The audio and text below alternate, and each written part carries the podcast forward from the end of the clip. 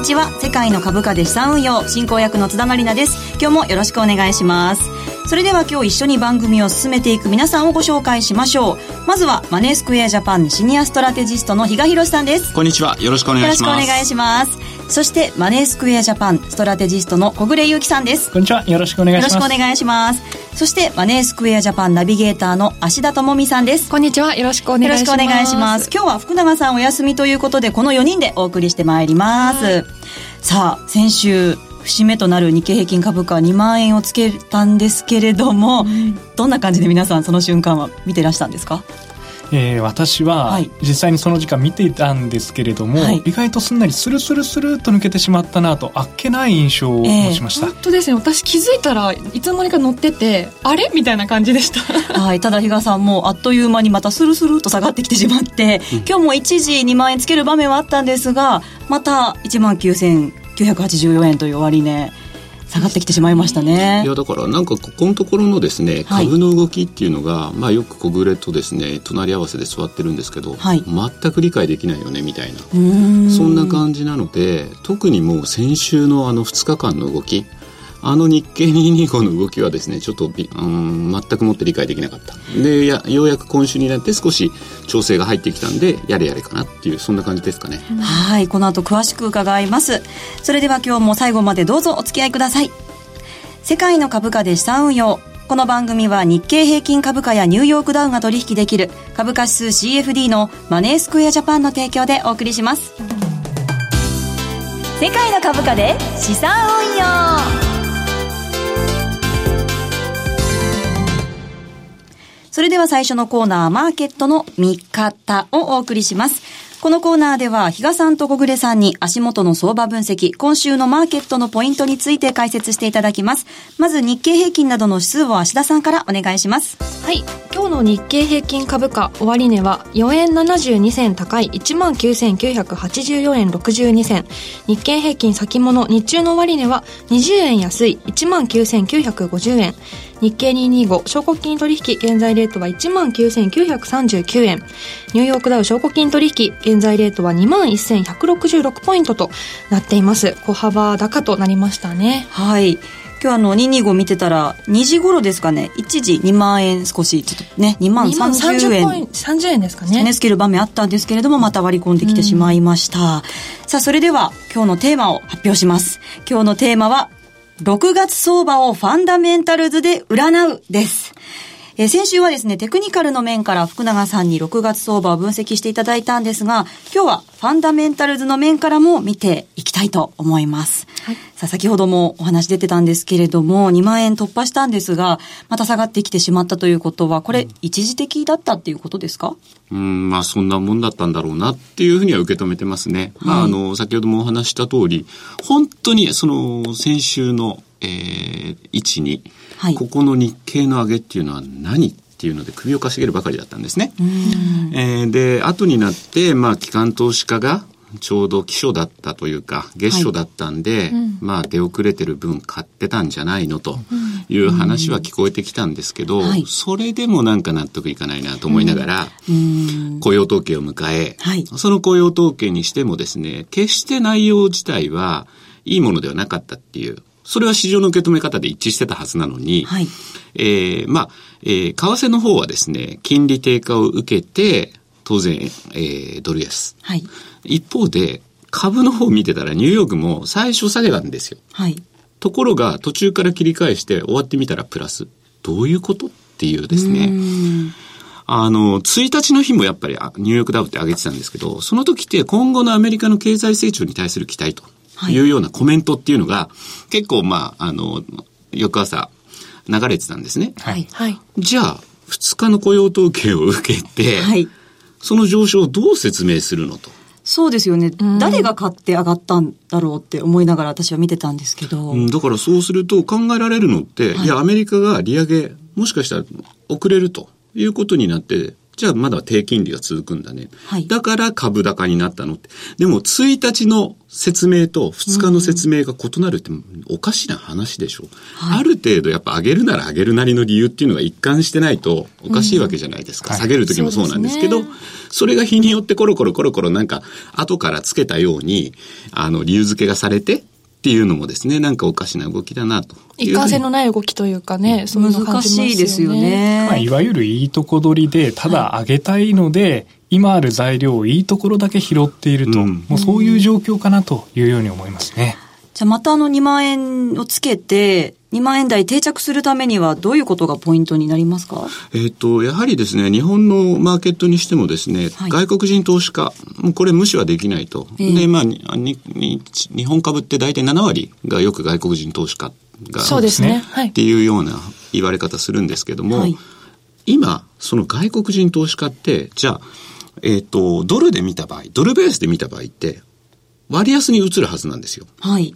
ところが、日本株って見向きもしてないと。いうようにも言われてて、彼らの資金が全くもって今の相場に入ってきてないってことを考えると、やはりそういった外国人投資家のお金っていうのが非常にまた流入してくるということがポイントにはなるのかなというふうには思うんですけど、うん。はい、一方であれだよね、小暮さん、ちょっと不安要素もあるんでしょ？そうですね、ちょうどカタールの国交断絶というような問題、今、取り沙汰されていますけれども、まあ、そのカタールにある、えー、カタール投資庁というところがあるんですけれども、はい、ここがどうやら、えっ、ー、と、MSCI の世界株に投資をしているということで、アジア株向けで、えー、およそ200億ドルのえー、投資を今持っていると。そのうちのおよそ30%程度は日本株ではなかろうかということで推測されていて、実はこの資金がその問題に伴ってカタール投資所が自国に資金を、えー、引き上げる可能性があるというような話題が出ているので、ここは少しリスク要因として市場の関係者では取られているようです。それ引き上げちゃったら大変なことになりますよね。日本株への影響も結構出てきそうな感じですよね。うんはい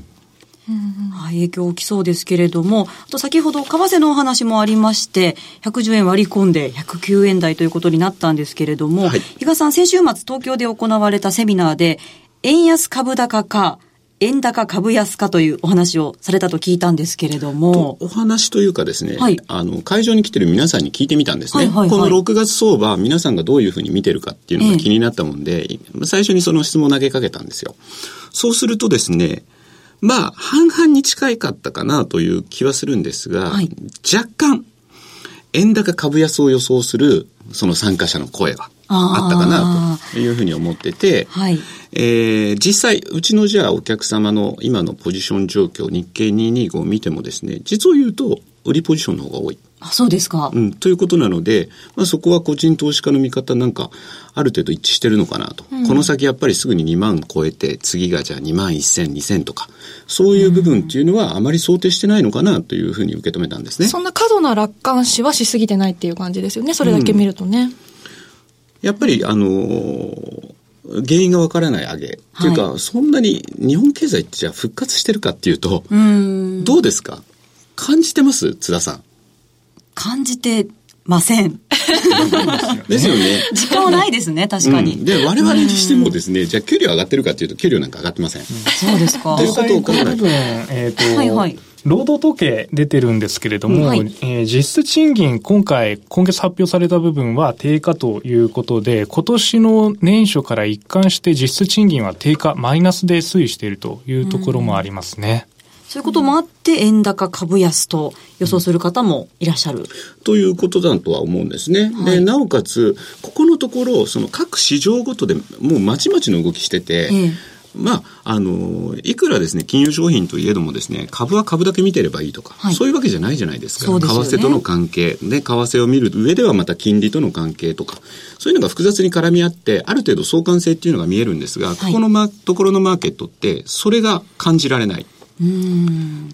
でも、昨日あたりなんかを見てると、例えばドル円って110円の30銭、31銭に200日移動平均線あったんですよ。はい、それをスルッと抜けた瞬間、110は抵抗にもならず、109円台って入ってきました。人も簡単に割り込みましたね。そうなんですね。普通だったら、その5円、10円っていう、そこの5円単位の節目っていうのは、ある程度、揉み合うはずなんですよ。確かに。110円ですもんね。うん、でも昨日に関して言うと、110の3031のその200日移動平均を抜けるか抜けないか、ここは少し攻防がありました。見てたんですけど、うん、そうしたらそれを抜けた瞬間から、やっぱり110はすると。はい、で、それにつられて、株もやっぱり下げるという動きになったので、徐々にやはり、その辺また相関性が戻ってくるということになってくると、今のドル円、実は日足でも週足でも売りのトレンドになってきてるんですね。あ、うん、そうですか。あの、日銀の単管想定為替レート108円という話もあるじゃないですか。そうですね。だからそれもまた意識されてくるじゃないですか。はい、今まで110円のアッパーであれば、えある程度輸出企業っていうのも、まあ余裕を持ってあの、円に変えるということができたはずなんですね。はい、で、一方で、じゃあ輸入企業が調達に動いてるかっていうと、それほど焦って出てきていないっていうところも見られるようなので、そうするとその需給感部分から見ても、ちょっとまだ円高の方に触れる可能性があるんじゃないの、というところがあるので、そうすると、株にとってもやっぱりアゲンストの風が吹いてくるんじゃないのかなっていう言い方になるかと思うんですね。そうするといいとこ取りっていうか難しくなってきますよね。いやだから株の動きっていうのがもしかしたら間違えてるその修正が当然入ってくるっていう言い方にもなるかもしれないですよね。はい、うんじゃあ6月相場の鍵って何になりますか？うん。やっぱり私金融政策ずっと一貫して言ってるんですけど、はい、14日で FOMC ありますけれども、そこで、えー、えー、今後の金融政策、どういうふうに、えー、イエレンさんたちが見ているのか、それは肝だと思います。はい、今やっぱり6月の利上げっていうのはもう織り込んでます。ところが9月以降のシナリオっていうのは全く織り込まれていません。ああ、そうですよね。うん、あの、年内、6月に利上げすることはもう織り込み済みで、しても多分そんなに動かないかなって。あの、多分その先がですね、またニュートラルなような発言になっちゃうと、はい、それはそれで過去利上げの時見られてたように、その前までは金利が上がって、それに伴って、まあ、えー、ドル円なんかだとドル買いになるはずなんですけど、はい、その後、もう材料で尽くしみたいな感じになってるんですね。そうですよね。だから、もしそのパターンになるんであれば、はい、また、えー、金利が低下、さらに低下っていうことになって、ドル売り。で、その流れから株も下げる。っていう動きにつながってくるんじゃないかなというふうに思いますね。はい。FOMC も控えて、イベント今週盛りだくさんなんですけれども、うん、まずは ECB 理事会があって、あと、コミ前 FBI 長官の議会証言もあって、はい、メジャー S q があって、あと日本時間は9日になるんですが、イギリスの総選挙も控えています。結果が出てきますね。はい。どうなんですかね、小暮さん。一番まだこの中でインパクトあるっていうと、イギリスになるんですかね。イギリスの可能性が大きいと思います。ね、労働党と保守党のこの議席の争いが、今ギリギリのところで過半数取ってるとこなので、そうですよね。どうなるのかっていうところは気になりますよね。うん、これはあえてここのとこね、テロも起こってるので、ね、結局それで、メイさんに対する信任っていうのがどこまで国民からね、まだ維持されてるのかっていうのもちょっと気になるところですし、何よりマザーマーケット、イギリスの、あの、選挙結果をですね、が出るのが東京時間と。だから最初に動き出すのがまた東京っていうのも嫌なんですよね。ま、よね。もう本当に、こういうこと多いですね。まさにブレグジットのタイミングもそうでしたからね。はい。はい、そういう意味ではもう、ちょっと、あんまりポジション大きくせずに、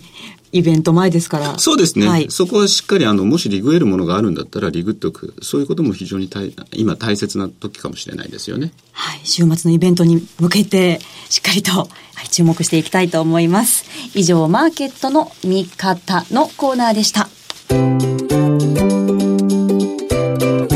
M2J トラリピボックストラップリピートトラップリピート僕の名前はトラリピトラップリピート。トラップリピートそれを略してトラリピここからは皆さんの質問にお答えする M2J トラリピボックスのコーナーです。では早速ご質問紹介していきます。ラジオネーム、羊大好きさんからいただきました。ありがとうございます。いつも楽しく拝聴させていただいています。申酉騒ぐの2017年相場はまだまだ波乱含みの様相ですが、後半戦に入りましたので、来年、犬が笑えるように皆さんの今年後半、注目すべきマーケットテーマ、相場感、びっくり予想など聞かせてもらえないでしょうかということです。びっくり予想。びっくり予想。いやいや、その前に相場感でしょう。なんでそこだけ拾ってるんですかっていうところにもなるんですけど。いや、もう何よりもあの、今年も後半戦なのかっていうことに驚いてるんですけどね。確かにね、6月ですからね。うん。さあ、じゃあ、まずは、マーケットテーマ、相場感。小暮さんから。はい。はい。えー、まず、相場感の部分ですけれども、はい、えー、これについては、えー、若干ネガティブに年後半、まあ、特に夏の時期ですね、このあたりを今危険に思っていますけれども、はい、えー、そのあたり、えー、テーマとしては過剰流動性というもの、まあ先ほど比嘉さんからもあったように、その中央銀行というような、ここの金融政策を今気にしています。はい、で、これに伴ったびっくり予想ということで、はい、イエレンショックというものをびっくり予想とさせてもらいたいと思います。イエレンさんが何するんですか？バーナンキショックというのが以前ありましたよね。ねいわゆるテーパータントラムということで、えー、まあ、テーパリングをしますというアナウンスに対して非常に過剰に反応して下落が起きたという話ですけれども、えー、この部分に対して、えー、イエレンさんの、えー、現在の政策としてはバランスシートを今後縮小する可能性があると。ね、ただこれは慎重にやっていくというところは今言っています。うんはい、で、その上でその方法というのが、えー、再度の投資をしないことによって徐々にスピードダウンさせていくという話ですけれども、はい、まあ、今後もしバブルの目がえー、大きくなっていった場合には当然そんな悠長なことは言っていられなくなると思いますので、もしイエレンさんがそういった場合にバランスシート縮小のために、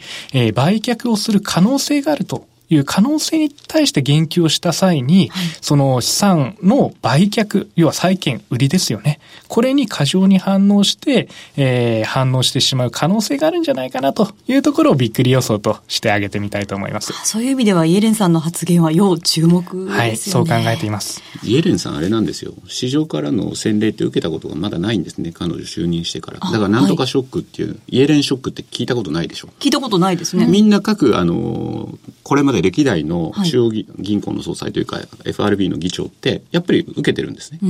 何がしか自分が言った一言からとか、そういうところがあるんですが、イエレンさんがない。だからそういう意味では、もう、あの、14日の記者会見、はい、ここでどういう表現使うかま、まず一つポイントだと思いますし、はい、あと、えっ、ー、と、7月に多分なってくるんだと思います。半期に一度の議会証言ありますんで、そこでまた追及されたときに、どういった発言をして、えー、市場と対話ができるのかっていうのはポイントになってくるんだろうなっていうふうに思いますね。うん、はい。さあ、比嘉さんは相場感びっくり予想。いかがですか？まさに私もさっきから言ってる金融政策というところで、はい、ちょっとだ、ただ、でもやっぱり、今のアメリカの株にしろ、あの、経済データ自体がそれほどいいものが出てないにもかかわらず、これだけ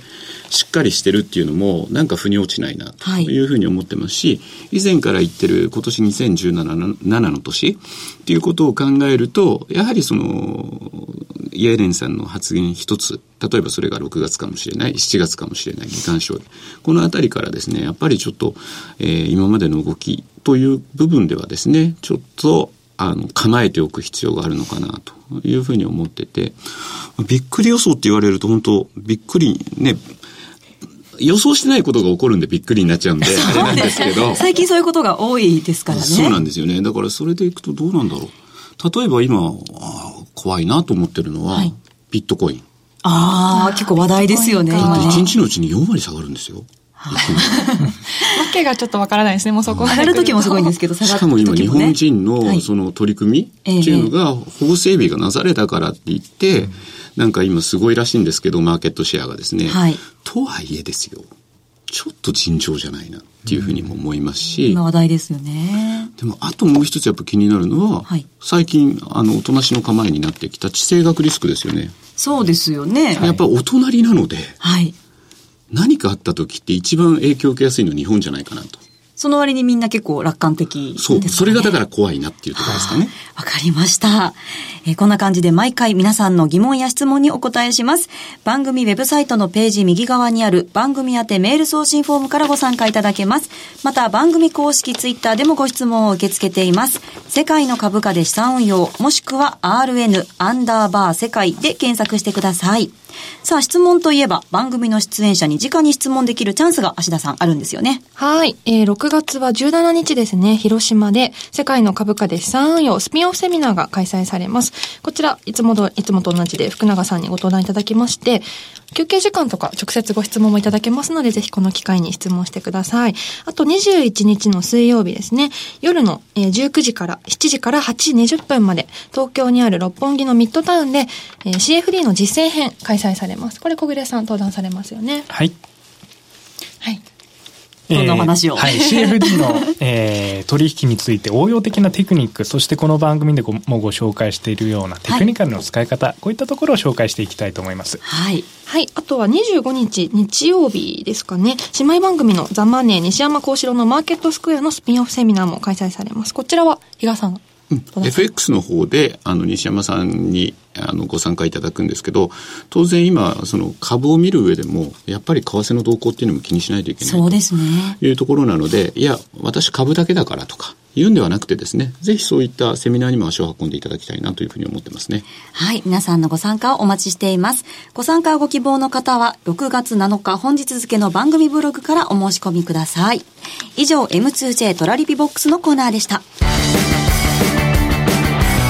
M2J インフォメーション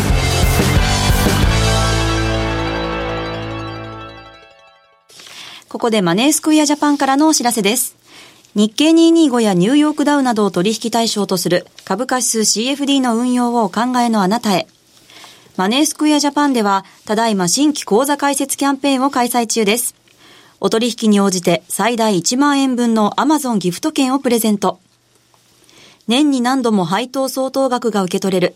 ほぼ24時間、祝日も取引可能。為替リスクを受けずに海外株価指数を取引できるなど様々な魅力を持つ株価指数 CFD。マネースクエアジャパンなら特許取得の注文方法トラリピや便利なトレードアプリポケトラ。初心者でもよくわかるセミナーやレポートなど充実したお取引環境であなたの運用をしっかりサポートいたします。この機会にマネースクエアジャパンで株価指数 CFD の運用を始めてみませんか？キャンペーンの詳細は番組ウェブサイトにあるバナーから特設ページをご覧ください。当社の取扱い商品は投資元本以上の損失が生じる恐れがあります。契約締結前交付書面をよくご理解された上でお取引ください。金融商品取引業関東財務局長金賞第2797号株式会社マネースクエアジャパン。以上お知らせでした世界の株価今週の投資戦略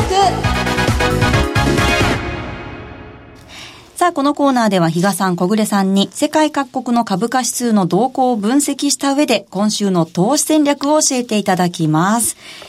では、まずは比嘉さんのはい、先週の振り返り、はい、まあ、あの、引き続きだったんですけど、はい、短い時間軸でトレンドに乗っていきましょうというお話をしてました。まあ、あの、いろんな商品でですね、やっぱりその時々で、えー、買いのトレンドなり売りのトレンドが出てたということではですね、はい、まあまあ、あの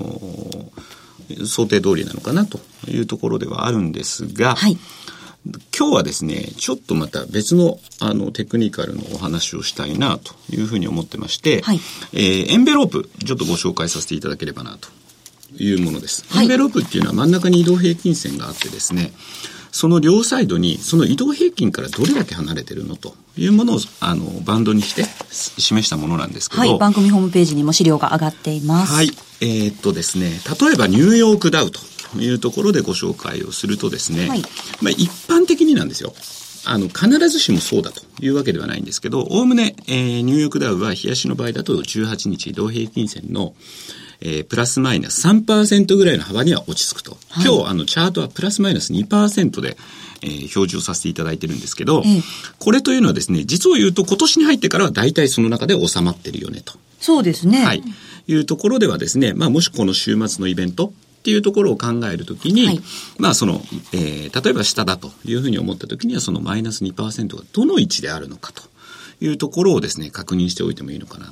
と。例えば5月の中旬って、あのー、トランプさんのですね、ロシア疑惑の問題があって、一時的にちょっとこう大きく下げる場面あったんですけど、はい、見ていただけると綺麗にマイナス2%のとこで、止まってですね、切り返しているというのが確認いただけると思いますので、まあ一つ、こういうのを事前に知っておく、知らないっていうことで、あの、相場が動き出してから、あ、どこまで行くんだろうってよくですね、個人投資家の皆さん、あたふたすると思うんですけど、はい、事前に大体当たりつけとくんですよ。あ上がる下がるだけじゃなくて、上がるならどこ、下がるならどこどの辺までというのをを自分の中である程度確認しておくと、はい、あ、この辺かなっていうのをあの、もう心構えができてると。そうですね。はい。相場が動いた時でもですね、そんなに慌てなくて済むでしょうと。うん、はい。一つの利食いポイントにもなるということですね。うん、エンベロップは売買判断に使えますからね。あと先週福永さんからもあったと思うんですけど、エンベロップと合わせて MacD も一緒に組み合わせてみることで、あの、ゼロラインの下でクロスするとか、上でクロスするとか、合わせてみることで、騙しにも合いづらくなるっていう見方もあったので、合わせて確認していただきたいと思います。はい。ありがとうございます。はい。で、もう一つ、じゃあ日経はっていうと、はい、ちょっとこれパラメータ変わるんですね。はい。日経の場合は25の移動平均を使って、はい、まあそこからのプラスマイナス3%ぐらいかなというようなところ。で、見ると大体その中に収まってるねということがありますので、じゃあその25からマイナス3%、プラス3%ってどこなのっていうのを事前に知っておく、はい、っていうことが大事になってくるでしょうし、あと一つ、あの、よくなんかこう線が引かれてるんで、ボリンジャーバンドをイメージされる方もいらっしゃるかもしれない見た目は似ていますからね。まあ線の数少ないのが、はい、あの、えー、エンベロープという言い方かもしれないんですけど、はい、あの、一つ大きく違うのが、あの、エンベロープって、その移動平均からどれだけ乖離してるかっていうところで、はい、常に移動平均と平行にバンドが形成されるんですね。ところが、ボリンジャーバンドっていうのは、その中に収まる確率を示しているので、縮まったり拡大したりするというところがありますし、あとあれですよね、小暮さん。割と、プラス2シグマにタッチしたから、利食いポイントだとか、マイナス2シグマにタッチしたから、ここから相場切り返すんだって勘違いされてる方いますよね。そういう場合ありますね。はい、確かにそれが有効な局面もあるんですけれども、その局面というのはレンジ相場、いわゆる真ん中の移動平均線が横向きに動いて、そして、えー、ボリンジャーバンドも狭い範囲を示している時こういった時は良いタイミングですけれども上を向いて拡大しているようなトレンドの出ているタイミングこういったところで先ほどのプラス2シグマで、えー、ポジションをクローズしてしまったり、もしくはそこで逆張りをしてしまったりということになると、そのまま持ち上げられる可能性なんかもありますので、注意が必要になってきます。混同しないようにしたいですね。うん、さあ、そして小暮さんからは、